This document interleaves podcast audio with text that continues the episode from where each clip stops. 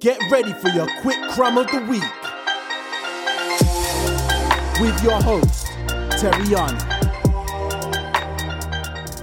All of our brains are structured differently.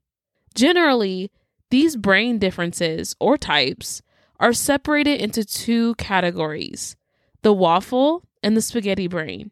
Traditionally, the waffle brain belongs to men and the spaghetti brain belongs to women. However, because we live in extremely diverse times, let's remove the label from a gender and solely focus on the idea that these two types exist. By taking this action, we begin to create empathy within our relationships. As I begin to explain the brain types, I encourage you to notice which brain type resonates with you. This way, you can transition from understanding into a state of empathy. Now, let me ask you this Are you a serious multitasker? Do you find yourself moving from thought to thought to thought to thought without even knowing what started the thoughts in the first place? Congratulations! You probably have a spaghetti brain. A person with a spaghetti brain is a very connective thinker.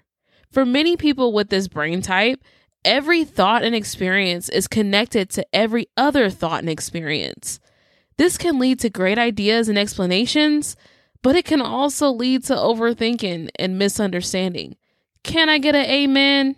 With that being said, now let me ask you this Do you need to focus on one thing at a time? Are you able to keep each part of your life separate from the other? Okay, most likely you have a waffle brain. A person with a waffle brain is particularly good at compartmentalizing most aspects of their life. They are known to focus on one issue at a time and can easily mentally separate themselves from an environment where they are no longer physically present. For some, this may be awesome, but for others, this can lead to misunderstanding and lack of emotional support when it's needed. Now, let's relate if you haven't figured it out by now, just like anything else in the world, spaghetti and waffle brains need balance. They bring balance to one another. Each one of us has a spaghetti or waffle brain that we know in our lives and probably love. No matter which brain type resonates with you, we all know that we want to feel heard and validated. The differences we possess help us grow as individuals and allow us to relate to more and more people that enter our lives. Hopefully, this quick crumb today reminded you to be more self aware to the world around you.